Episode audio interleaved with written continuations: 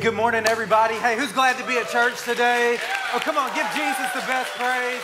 He deserves all the praise. Hey, it's so good to be with you all at church today. My name's Caleb. If I haven't had the privilege to meet you, I'd love to meet you after the service, but I get to serve as one of the pastors here at City Hope, and I'm just honored to be able to spend some time with you all this morning. And today we are in the series that we've been in for the last several weeks called Counter Culture. But before we get into that, I got a couple of things that I want to just point out to you that are going on around the church that I want to be sure you don't miss out on. And the first thing is that today is growth track step one. Now, look at your neighbor and say, growth track. And look at your other neighbor and with a little more energy say, step one. All right, today's growth track step one. And if you're wondering what that is all about, it's like, hey, maybe you've been kind of kicking the tires and looking under the hood to try to decide if this is the church for you. And in growth track step one, you can learn more about who we are as a church, what we believe. You can, you can learn about who we're accountable to, and um, you can learn more about membership. It's also the pathway that we have that helps people join what we call our dream team here at church. And that's our team of volunteers that serve every service to make all of the ministry that goes on around here possible and also serves throughout our community and outreach. And, and if you want to, if, if you're saying like, hey, how can I be a part of that? How can I serve? I have some gifts that I want to use. You can find out all the information you need to know about that in Growth Track Step One today. And that's happening after every service. We also have water baptism today going on after every service. And this is something that we believe as a church, this is a step that we should all take at some point in our spiritual journey that Jesus teaches us by example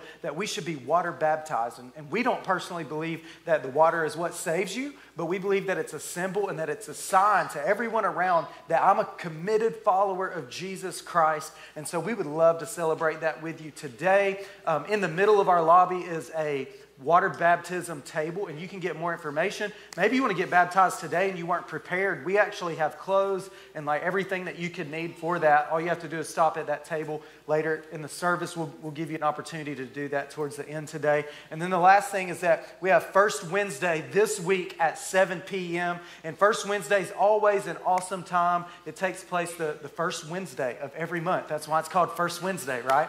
And so it's an awesome time that we have together of worship and coming together as a church body to worship the Lord. And it's just such a great time. But today we are in part five of the series that we've been in, Counterculture. And throughout this series, we've been, we've been pulling a lot from the book of Daniel. And we've been talking about how do we stand firm and love well? How do we live counterculture lives without being like a jerk to everybody else around us, right? Like, how do we stand firm, love well, living a stand up life in a bow down world? And we've been looking at the book of Daniel a lot, talking about different stories and things from that book. And today is no different. We're going to look at the book of Daniel, chapter 6. Before we get into that, I want you to know that the first part of the message is really going to be just setting us up for the second half, where uh, the first part we're just going to kind of go verse by verse to kind of find out everything that's going on, get some context. And then we're going to talk about in the second half of the message, really the title of the message today, which is Choosing God's Way. And if you're taking notes, you can write that as kind of the heading for your message notes today is Choosing God's Way. That's the, that's the topic we're going to cover. But let's get into it in Daniel chapter 6, starting in verse 1. It says, It pleased Darius to appoint 120 satraps to rule throughout the kingdom with three administrators over them, one whom was Daniel. So when we look at this verse, what we see is that Daniel is now serving under King Darius. King Darius is the fourth king that Daniel has served under during his time in Babylon. And what he's doing is he's appointing 120 of these satraps. What, they, what that is, is it's a word for a type of governor in that Babylon kingdom. And he's appointing them to oversee but then another tier above those 120 leaders are three administrators. One of them just so happens to be Daniel. And it's important that we understand that because what's happened is Daniel is appointed to a position of power where he's, he's directly uh, reporting to the king. And then he's overseeing these 120 governors who are then ruling the kingdom. And what we see is that the satraps were made accountable to them, to the administrators, so that the king might not suffer loss. So, important to understand remember, Daniel's an Israelite, okay? So, what that means is like he was taken captive from his home and he was brought to Babylon as, as you could say, as a servant or as a slave. And now he's risen to this place of power where he's one of three administrators who report directly to the king. Like, that's a pretty big deal. He's a foreigner in this land. And instead of just being a servant, he's now in this position of power. And so he, he's, he's in this position to help the king. And what this shows us is that Daniel obviously has the favor of God on his life because he was able to be moved to this position in his situation. And it says, Now Daniel was so distinguished, he so distinguished himself among the administrators and the other rulers, the satraps, by his exceptional qualities that the king planned to set him over the whole kingdom. So he, he's a guy of integrity, he's sharp, he gets the job done, he's good, he's exceptional, and the king is impressed the king is impressed with Daniel, and he's got big plans for Daniel's future. He wants to put him in charge of the whole kingdom. And so, because of this, the other administrators and rulers, satraps, they tried to find grounds for charges against Daniel. So, this is where we kind of see a little bit of drama sort of start to unfold in this story. They get jealous or they get envious of Daniel because he's so exceptional that he's obviously favored by the king because the king wants to make him over the entire kingdom at some point. And so they become jealous and, and they start trying to find grounds for charges against Daniel. Like, I think of it as like, they're trying to dig up some dirt on Daniel. They're trying to find some skeletons in his closet to try to make him look bad and trying to make him uh, find charges against Daniel in his conduct of government affairs. But look, they were unable to do so. They weren't able to find anything bad about Daniel. And so, what I think is important for us to understand is that I, I can imagine that these, these rulers, these other rulers, they're having these, this jealousy and this envy, and they're having thoughts like, who does Daniel think he is? Like, who, he's, he's a foreigner. Like, he's not even one of us, and now he's my boss? Like, I don't know, maybe in your job situation, you can kind of maybe kind of relate to that. Like, I've, I've been here a long time, and now this new guy's coming in, and he's my boss. Like, what's up with that? Like, they're, they're a little bit jealous about this. And so, what they're doing is they're beginning to scheme. They're setting a plot against Daniel to try to make him look bad, right? Because they're jealous of him and, and they don't like him. But what the Bible tells us is that they weren't able to do so. They could find no corruption in him because he was trustworthy and neither corrupt nor negligent. So he was a man of integrity. He was trustworthy. He could get the job done. He was dependable. He could be counted on. And so finally, what they said was, was We'll never find any basis for charges against this man, Daniel. Like, we're never going to find anything bad about him. We're not going to be able to make him look bad unless it has to do with, it has something to do with the law of his God. In other words, what they're saying is unless we make him stand up for his faith we put him in a situation where he has to stand for his faith and he has to choose. But I, I, think it's important that they say this because I think there was some real, real envy. There was some real jealousy that was like very real that was going on. But I think if we get to the core of why they really didn't like Daniel, like what it really was, I think it's kind of surrounded by some jealousy and stuff. But I think really at the core, what it is, is they, they don't like his faith because they have a different religion. They have, a, they have different gods. They have different beliefs. And ultimately, they really just don't like Daniel's faith. They, they actually despise his faith. They don't agree with him. They don't believe him. And so they've kind of got it out for him because Daniel's the, cop, the type of guy who stands for his faith. Like he won't budge off of his faith. So it's really his faith they don't like. And so these administrators and satraps, they went as a group. So I can almost imagine them. They're forming their posse, right? They get together. Nobody likes Daniel. Hey, let's all stick together. We're going to go to the king. And notice kind of some flattery here that they're using. They say, oh, may King Darius live forever. forever. Like they're kind of kissing up to him right here. And they say, we, we got something to tell you. The royal administrators, the prefects, the satraps, the advisors, the governors, all of us have come together and we've all agreed. Now, I've, I've highlighted this part right here because they tell the king, hey, we've all agreed on what we're about to present to you right now. But truth be told, they haven't all agreed because Daniel's one of the administrators and he doesn't agree. He actually doesn't even know that this is going on right now because what they're doing is they're plotting against him. They're trying to make him look bad. And so they're using flattery, they're using manipulation, they're using all kind of things to try to scheme against Daniel. And, it, and so they say, we've all agreed that the king should issue an edict and enforce a decree that anyone who prays to any God or human beings during the next 30 days, except to you, your majesty. I, just see that again as like they're just kissing up, like they're really kissing up. Like if anybody prays to anyone else except for you, your majesty, they shall be thrown into the lion's den. Now, I don't know about you, but when I read that verse and I hear the lion's den, my brain just goes dun, dun, dun. Because, like, that, that's like the whole point of the story. So I need y'all to help me out. I'm to read it again, and then y'all are to be the dun, dun, dun, okay? Ready? So, if they pray to any other human being during the next 30 days except to you, your majesty, they shall be thrown into the lion's den. That was good. That was great. So I, I, just thought we'd have a little fun with it because it's important to realize that the, the, the lion's den, this is kind of the story that many of you have possibly heard of before, is the story of Daniel and the lion's den. And, and this is maybe a part that you never really focused on, is everything that was going up that led to the point where Daniel ends up in the lion's den. And so they so they they're getting the king to issue this edict. And the, the king then says, it says, Now, your majesty, they tell him, issue the decree, put it in writing so that it cannot be altered. In other words, make it a real law, like make it a real thing in accordance with the law of the Medes and the Persians, which cannot be repealed. Put it, put it in writing, make it a law so that it cannot be repealed. So King Darius put the decree in writing. And so, what we're seeing up to this point is that all of this stuff is kind of unfolding around Daniel.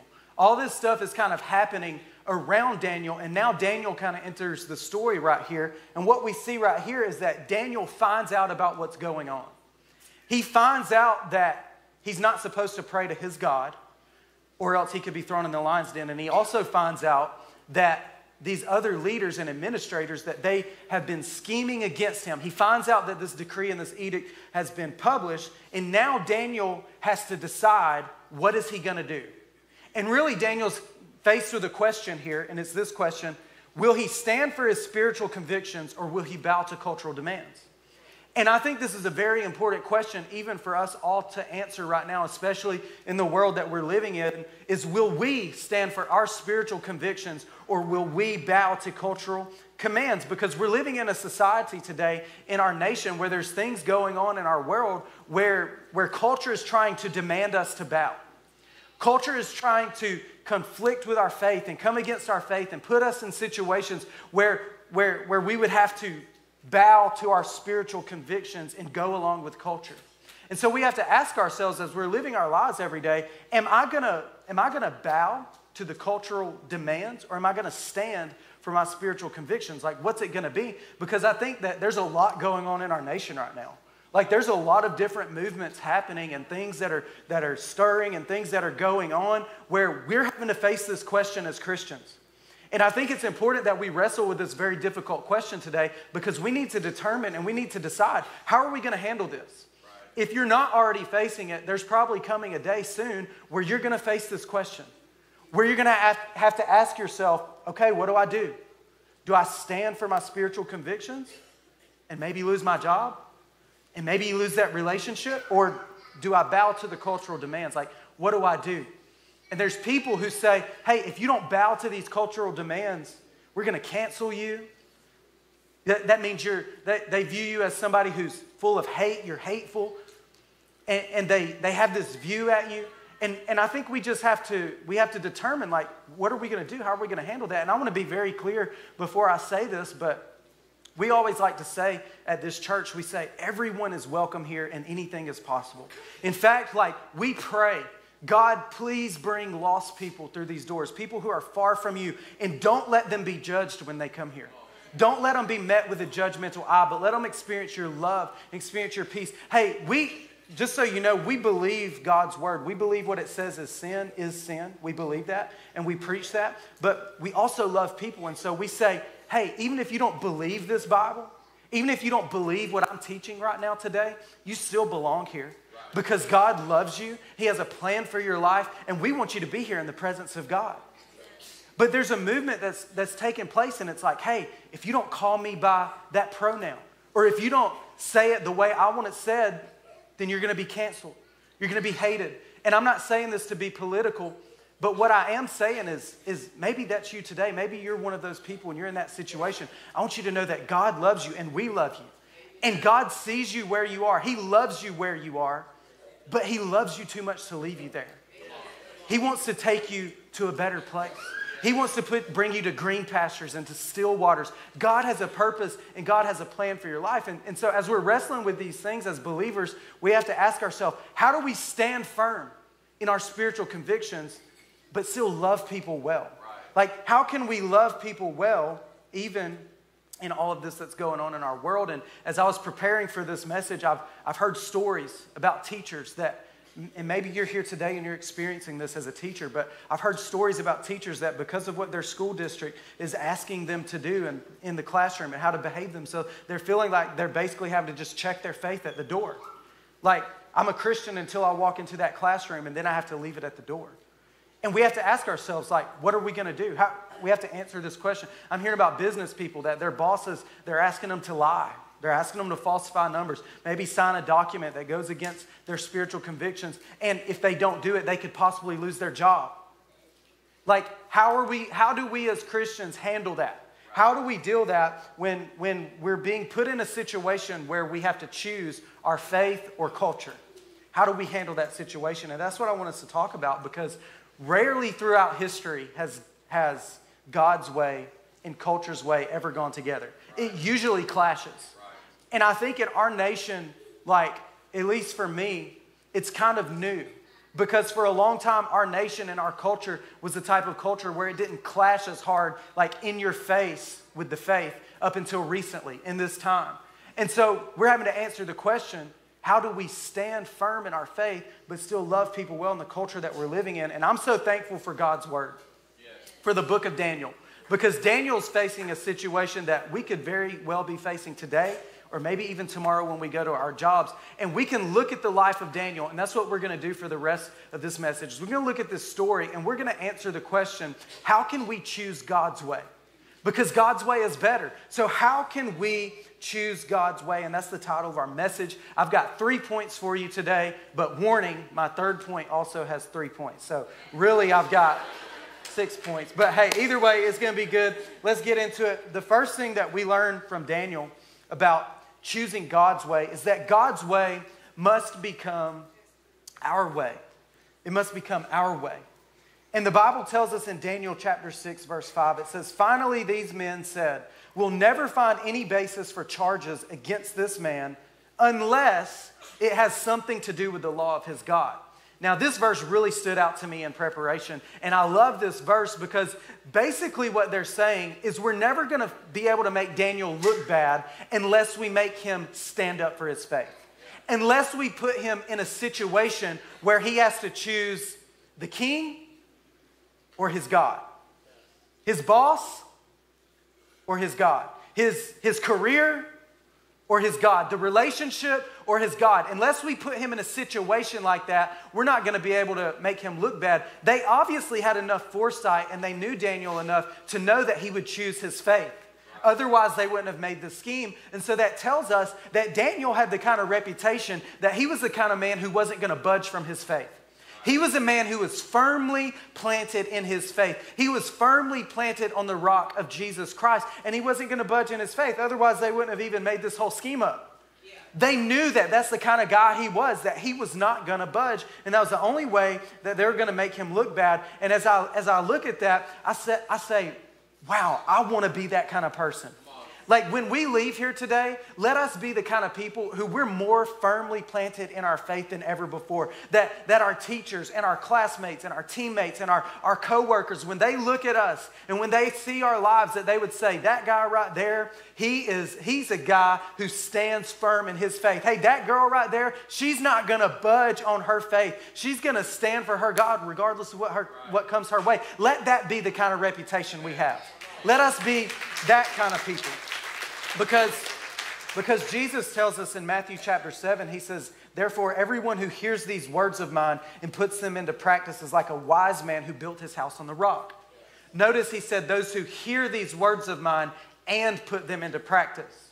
Because it's not just enough to hear God's word, we have to also do God's word.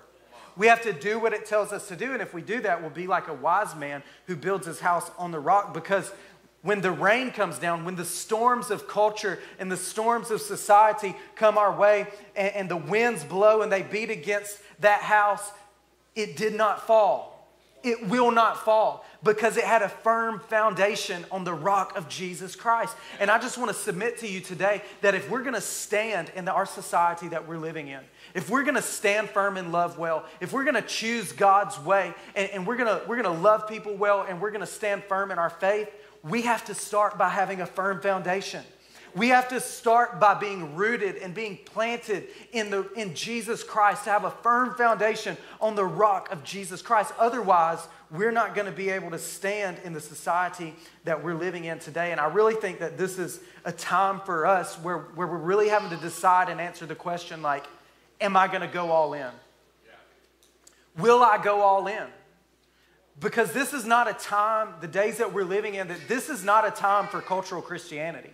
It's not the time for us to straddle the fence and have one foot in the faith and one foot in the culture. It's not time. In fact, the Bible is very clear about that in Revelation. It says, I know the things that you do, that you're neither hot nor cold. He's saying, You're neither, you're not all in for me, but you're also not just completely far away from me. You're kind of straddling the fence. You're in the middle. And he said, I wish that you were one or the other.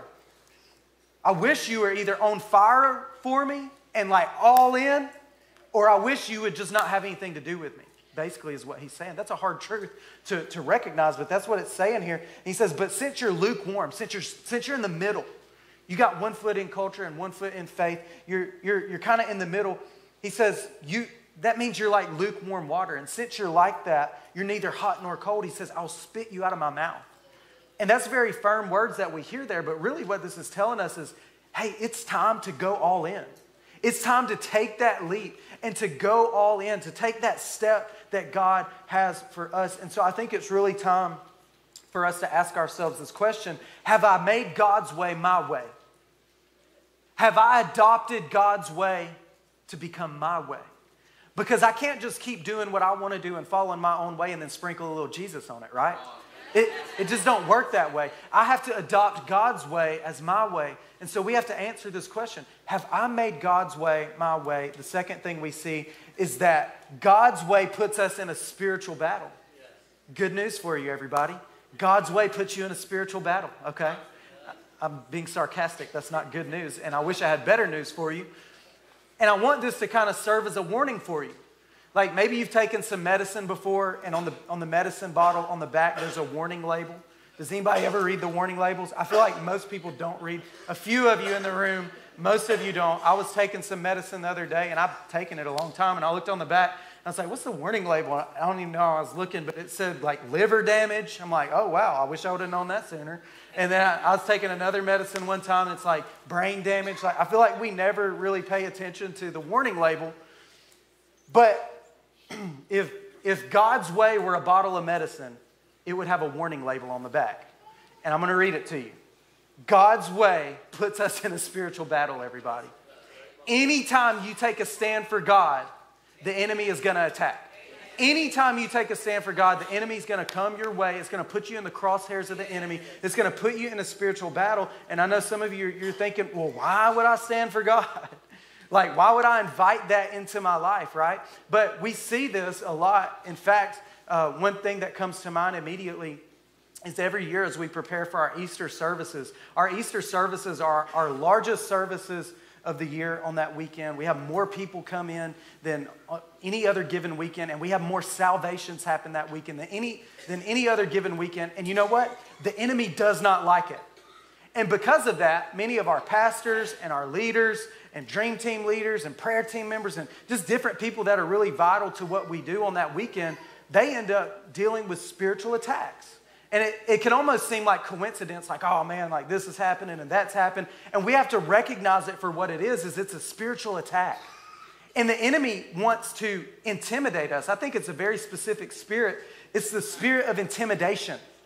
The enemy wants to intimidate you. And this, the spirit of intimidation brings three things. First, it brings confusion. The enemy wants you to be confused. And we see this in the book of, the, of Genesis all the way back to the garden with Adam and Eve, where the serpent, the enemy in the form of a serpent shows up to Adam and Eve and tries to bring confusion to them by saying, Did God really say? Did God really tell you to do that? He brings confusion around what God's word was to them. So the enemy wants to bring confusion to you. The, this spirit also wants to paralyze you in fear. It wants, to, it wants you to be so afraid of taking that leap. It wants you to be afraid of going all in for God. It wants you to be afraid of taking a stand for God so that you'll just stay somewhere in the middle. Because sometimes that middle ground is a little bit comfortable. And if you stay in that, that comfortable place, it's like, I don't have to be afraid, I'm safe here. But that's a work of the enemy to make you feel comfortable in that middle ground so that you don't go all in. Because it takes a leap of faith. And lastly, that spirit, it wants to, it wants to cower you down. It wants to make you a coward to where you shrink back from your faith where, where you back down and you say, I'm, I'm not going to take a stand. I'm not going to stand up against the enemy. It, it wants to intimidate you. And so I want this to serve as a warning that anytime you take a stand for God, the enemy is going to attack. And that might sound like terrible news, but I also have some good news from that. And that is that the enemy is nothing but just a bully. Like he's all bark and he's no bite. Because the Bible tells us in Luke chapter 10, Jesus said this He says, I have given you authority. Hey, look at your neighbor and say, authority. authority. Come on, say it like you mean it. Say, authority. authority. I've given you authority, he says, to trample on snakes and scorpions and to overcome the power of the enemy. Look, nothing will harm you. Come on, church. It's time for us to take our stand because we carry the name of Jesus. And so when the enemy tries to attack, we can fight back with the spiritual weapons that God gives us. We carry the name of Jesus Christ. And Jesus' promise to us is that nothing will harm us. And so we can take our stand and not live in fear in the name of Jesus. Amen, everybody? And so we have to ask ourselves this question Am I ready to trust God with my actions? Because for you to go all in, you have to trust God. And so we have to ask ourselves, and I think this is a really good question for us to wrestle with today Am I ready to trust God with my actions? Here's the third one. And again, this is the point that has three points, okay? And it's that God's way almost always will look different. Yes. And I think most of us can, can agree that the way God does things and the way that culture does things rarely agrees. Rarely does it come together. In fact, the way God does things and the way we do things rarely agrees. Often we don't understand what God is doing because His way will look different. And so I want us to take a second and go back to the book of Daniel. There's three things that Daniel shows us in how he chose God's way. And the first thing that Daniel did was this, and it's that we have to wait on God's perspective. That's that first subpoint. Is we have to wait on God's perspective. We see this in Daniel 6 verse 10. It says, "Now when Daniel learned that the decree had been published, remember where we left off was that he was learning about what was going on. Now he has a question he has to answer. What did he do? When he learned about what happened, he went home to his upstairs room where the windows opened toward Jerusalem. Now, it's important for us to note that the windows were open towards Jerusalem. This is key to us that this was probably his prayer room. This is a place where he would go to pray. And so, what Daniel does is he immediately goes to his prayer room, and what he's doing is he's waiting on God. He's waiting for God to give him perspective. And so, like, I think my first response would be if I find out that someone's scheming against me and someone's coming against me, I think my first response was I'd probably go to the king and try to convince him. I'd probably try to go defend myself and change his mind because, I mean, think about it. Daniel has favor with the king. So I think I would have probably tried to take matters into my own hands and go to the king myself, but Daniel doesn't do that. Instead, he goes to his prayer room to wait on God, to try to wait on God to speak. And what I like to call this is what he did is he was creating God space. He was creating space for God to speak and for God to move in this situation because I think sometimes in our culture, that's the best thing that we can possibly do is we can just step back and rather trying to take matters in our own hands is that we just step back and we say, okay, God, I need your perspective. We step back and we create that God space for, for Him to move and to show us what to do. And a lot of times when we're facing these cultural de- demands, there's a pressure that feels like you've got to do it and you've got to do it now. Like, make the decision now, say it now, sign the document now, tell the lie and do it now. But like when we're facing these situations, what I want you to understand, I want you to be empowered with this, is that we don't have to operate on culture's timetable. We can operate on God's timetable. And so for a second, I just want to give you a couple of very practical things that I think that that you can use and i want to give you this because i want you to be equipped with things that you can use when you go to work tomorrow when you go to school tomorrow whatever situation you may step into. But here's some practical ways you can create that god space. And the first thing is you can always say hey i'm going to need a minute. Like give me just a second. You can always say let me get back with you later. And i know this is super practical. It almost is so practical so practical that it doesn't seem spiritual but like it actually is very spiritual because what we're doing is we're not taking control of a situation and we're letting God have control.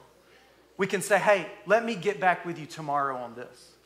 Like, I, I, don't feel comfortable making that decision now, so let me get back with you tomorrow. Maybe it's something on social media. Maybe it's something that you know about is going on and you're scrolling and you see it. And rather than feed into the comments right now, you say, hey, you know, I'm gonna file that in the back of my mind, but I'm not gonna feed into those comments right now.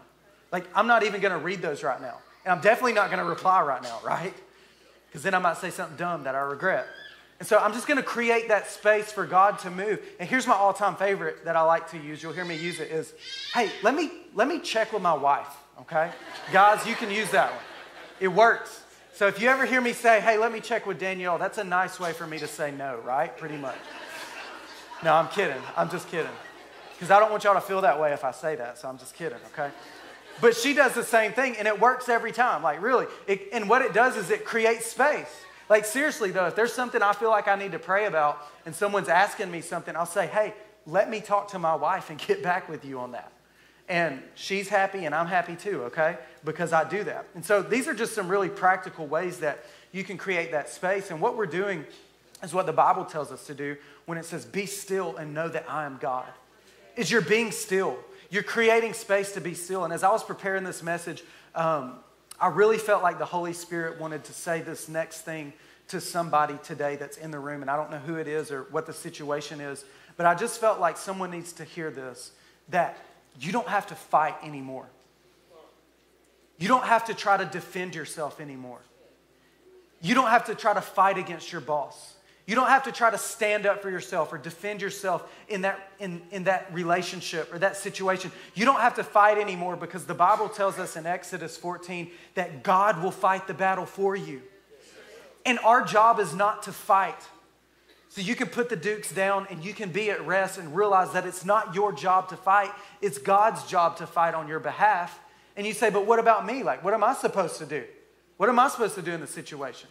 Like, can God fight and I give him a piece of my mind? Like, can, can we do it like that? You know?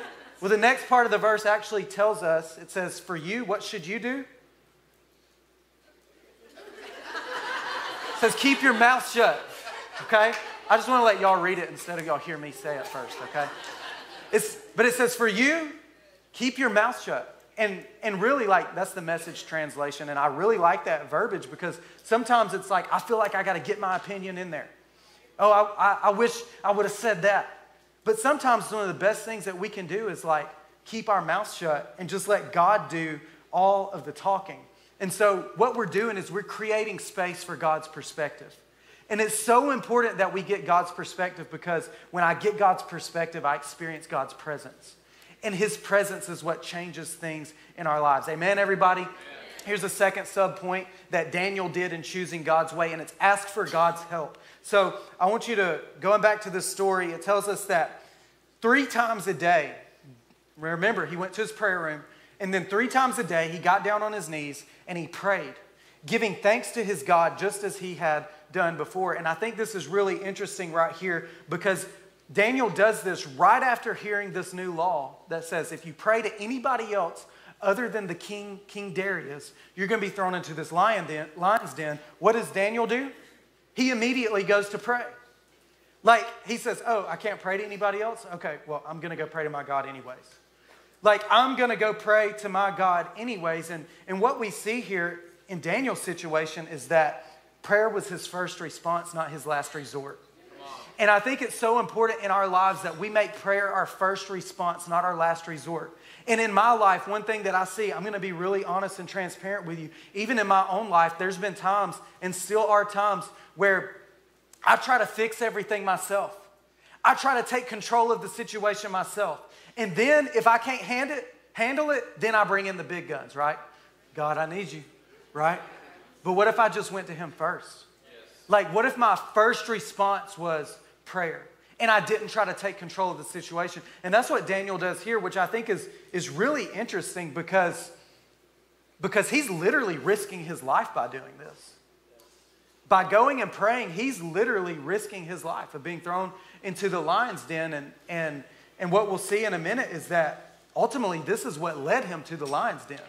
But I think that Daniel was just so desperate for a word from God that, that he would do anything to hear from him because he needed God's word in this situation. He didn't know how to handle the situation, and he needed God to speak into this situation. And I think ultimately, like, I think Daniel knew it was more dangerous for him to not get a word from God than for him to be put in that lion's den. That's how serious Daniel was about his prayer. That's how serious Daniel was about his faith. That's how serious he was about creating that space and listening for God's perspective and asking God to help him was that he would put his life on the line to do it. And so I don't think that Daniel was praying a casual prayer. Like, I don't think he was just throwing it up, like, all right, Jesus, need you to help me, like we do oftentimes, like I do oftentimes. I think Daniel was fervently praying into this situation. I think he was desperately seeking the face of God. And in the situations that we're facing in our life, I think that we've got to get serious about prayer. I think that we've got to desperately seek the face of God for a word for the situations that we're in. Because there may be some of you today who you're facing, like you're resonating with everything I'm saying because you're facing a situation right now where you could possibly lose your job. Or maybe you could possibly lose that relationship with your son or your daughter. Or you could lose your relationship with a close friend and you're trying to figure out what to do. Can I tell you the best thing that you could do is seek God's face because when I seek God's help, we find our way forward. Amen. If you want to know how do I move forward in that situation, start by seeking God, asking God what He would have you do. When I seek God's help, I find my way forward. And the third and last point that we see from Daniel in choosing God's way is that we have to yield to God's work. And that's ultimately what Daniel does. Is he yields to God's work. Now we see that he was in the prayer room. What we don't read in the Bible, what it does not tell us is what God spoke to him or what God showed him or how God moved in that moment when he prayed. But it's evident that God must have showed up in some kind of way by his actions. Because what we see happen is that the leaders, the ones who created this whole scheme against Daniel, they come by his room, they see and hear him praying, and immediately take that information to the king. They take that to the king and they're like, You've got to, you've got to put him into the lion's den. It's the, it's the decree, it's the law. This is what has to happen. And what we read in the Bible, it's verses 10 through 20. I don't have time to give it to you today, but if you want to read it on your own, it's chapter 6, verse 10 through 20. What we see there is that the king actually favored Daniel and loved Daniel. And so he actually worked really hard and did everything he could to try to save Daniel from this situation, to try to get him out of this situation. But ultimately, what it came down to was the king, he, he, he didn't have the power to change the law that had been decreed. He didn't have the power to change it. And so, in this situation, because he didn't bow down to the culture, Daniel gets put into this lion's den. And, and really, what, what I like to say is like, I think he kind of followed God into the lion's den. And that may not really make sense, but I think it's important for us to understand that when we get a word from God, we have to submit to that word. And we have to let that word do its work. And we and that takes trust, right?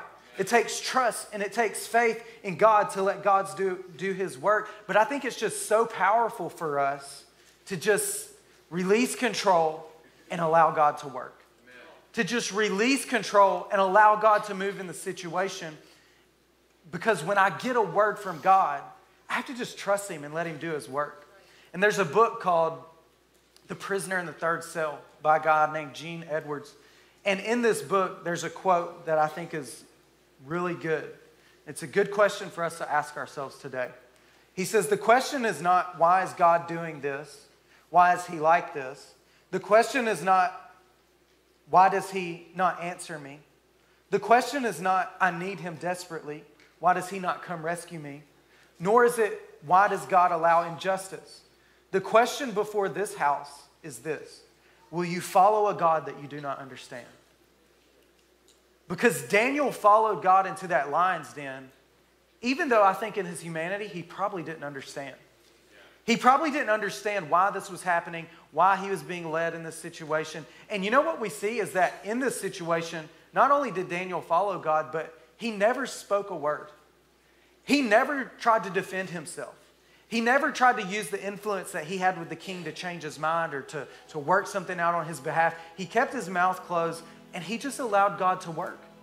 He just allowed God to move. And, and it's so important that we listen to what God speaks to us for our situation because in this instance, what we see is that Daniel obviously felt led to just keep his mouth closed. But there may be another situation where, where God's saying, hey, you need to speak up. And he may be giving you a word to say to somebody. God's word will look different for every situation, and that's why it's so important but the question that we all have to answer is when that word comes, will we let it do its work? Will, will we follow God even when we don't understand? And that's really where it comes down to faith, everybody. Is will I follow God even when I don't understand? So when we go back to the scenario of Daniel, what we see unfold is that they go and they open the lion's den to, to see what's going on. And what they expected was a very dead Daniel, right? That's what they expected to see. But in fact, when you read the story, what you see is that God was with him in that lion's den. In that difficult situation, God was in there with him. And he came out of that den alive, well, whole, without a single scratch on his body. It was a miracle, it was miraculous that God delivered him from that situation. It was miraculous. And I don't even think that that's the most miraculous part of the story. Because what we see next, what we read next, is that he comes out of that den, and everyone who saw that he was alive out of it, remember, they had different faith, they had different gods. But everyone who saw that God delivered him gave all the glory to God. They said, Praise be to the God of Daniel. I think the greatest miracle was that those believers, those unbelievers, saw the power of God and they gave him glory. Not that, not that Daniel was set free from the lion's den, like praise God for that. But God received all the glory at the end of the day. And you know, there may be some of you today who you're in the middle of a lion's den, so to speak. You may be in a really difficult situation and you don't see your way out. My hope and my prayer for you is that God will miraculously deliver you in the same way that He did Daniel. And that's my prayer for you, and I believe that He can do it. But there's also times where we might come out of the den with a scratch on us. It doesn't always unfold the same way that it did for Daniel in this situation. Like sometimes you lose the job. Kind of a sidebar though, maybe the job was the den in the first place, right? Sometimes you lose the relationship. Like sometimes on paper it doesn't really all add up and make sense and it seems unfair. But the most important thing of all, the greatest thing of all, is that the people who surround you who are far from God and who are unbelievers, the greatest miracle that could ever happen is that they see God's power and they see God at work in you and they give him all the glory and that he gets all the praise. And so get this, when we live, this is where I'm going to close, when we live counterculture lives, everyone around sees the power of Jesus and God gets all the glory. Amen. Amen, Amen everybody. Hey, if you would bow your heads. Let's bow in prayer.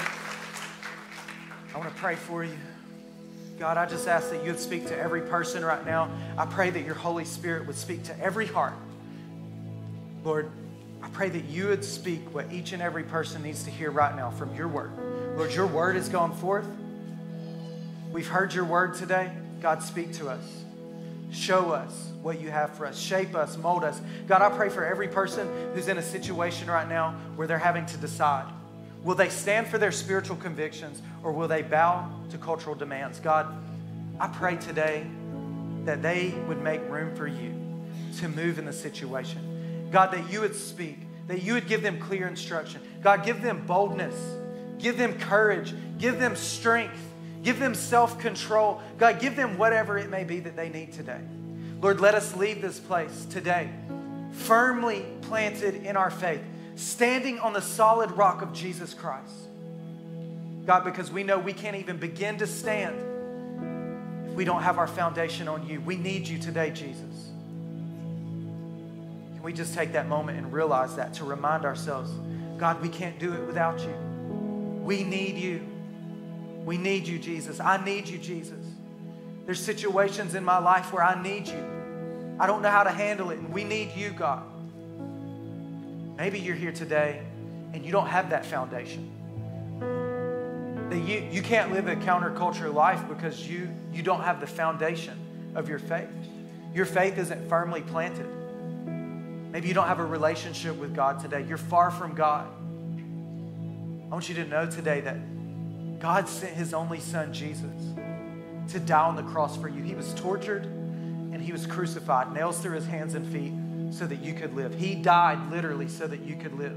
This is the gospel. And the last time I checked, there wasn't a very long line of people who were lining up to die for my sins.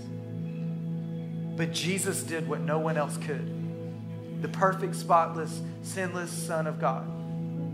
He died on the cross so that we could be free of our sin so that we could have a firm foundation on Jesus Christ. And if you're here today and you feel like you want to begin a relationship with Jesus, you feel that draw, you feel that tug in your heart to begin a relationship with Jesus, I want to give you an opportunity to respond. In just a moment, I'm going to ask you to raise your hand if that's you. I'm not going to single you out. I won't ask you to stand. I won't ask you to come up front. None of that stuff. All I'm going to do is ask you to make the decision and to lift your hand, to boldly just lift your hand. And then I'm going to lead us all in a prayer together. So if that's you today, you see your sin, you see what Jesus did for you on the cross, that He made a way for you to be set free, and you want to give your life to Jesus today, on the count of three, lift your hand. One, two, three. If that's you, thank you. I see you. I see you in the back, and you.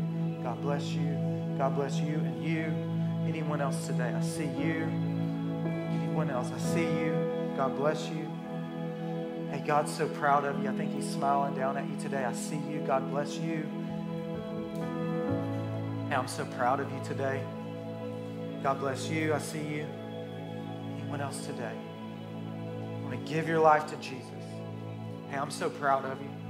Let's pray this prayer together, church. Say, Jesus, I need you. I admit I'm a sinner and I need you to set me free. I believe that Jesus is the Son of God. He died on the cross to set me free. Today, I confess my life to you, Jesus. I confess Jesus as Lord. I'm going to build my life for you, on you. That you'll be my firm foundation, solid rock. Jesus, you died for me. Today I decide to live for you. I'm going to follow you. I'm going to live for you the best that I know how. In Jesus' name, amen. Amen. Hey, come